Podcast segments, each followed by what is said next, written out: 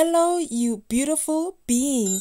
Fairy Sam here, back with another recap of the challenge Spies, Lies, and Allies. Once upon an upload. New partnership recap.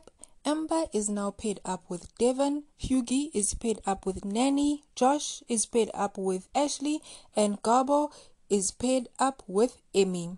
Fessy is upset that Josh stood up for Amber at the elimination when he was Josh's number one, and Nany, Kaycee, Tori, and Anissa all agree with this. These ladies are threatened by Amber and are latching on this feud Fessy has with Amber to mask that. Josh and Jeremiah are not buying into the Fessy narrative.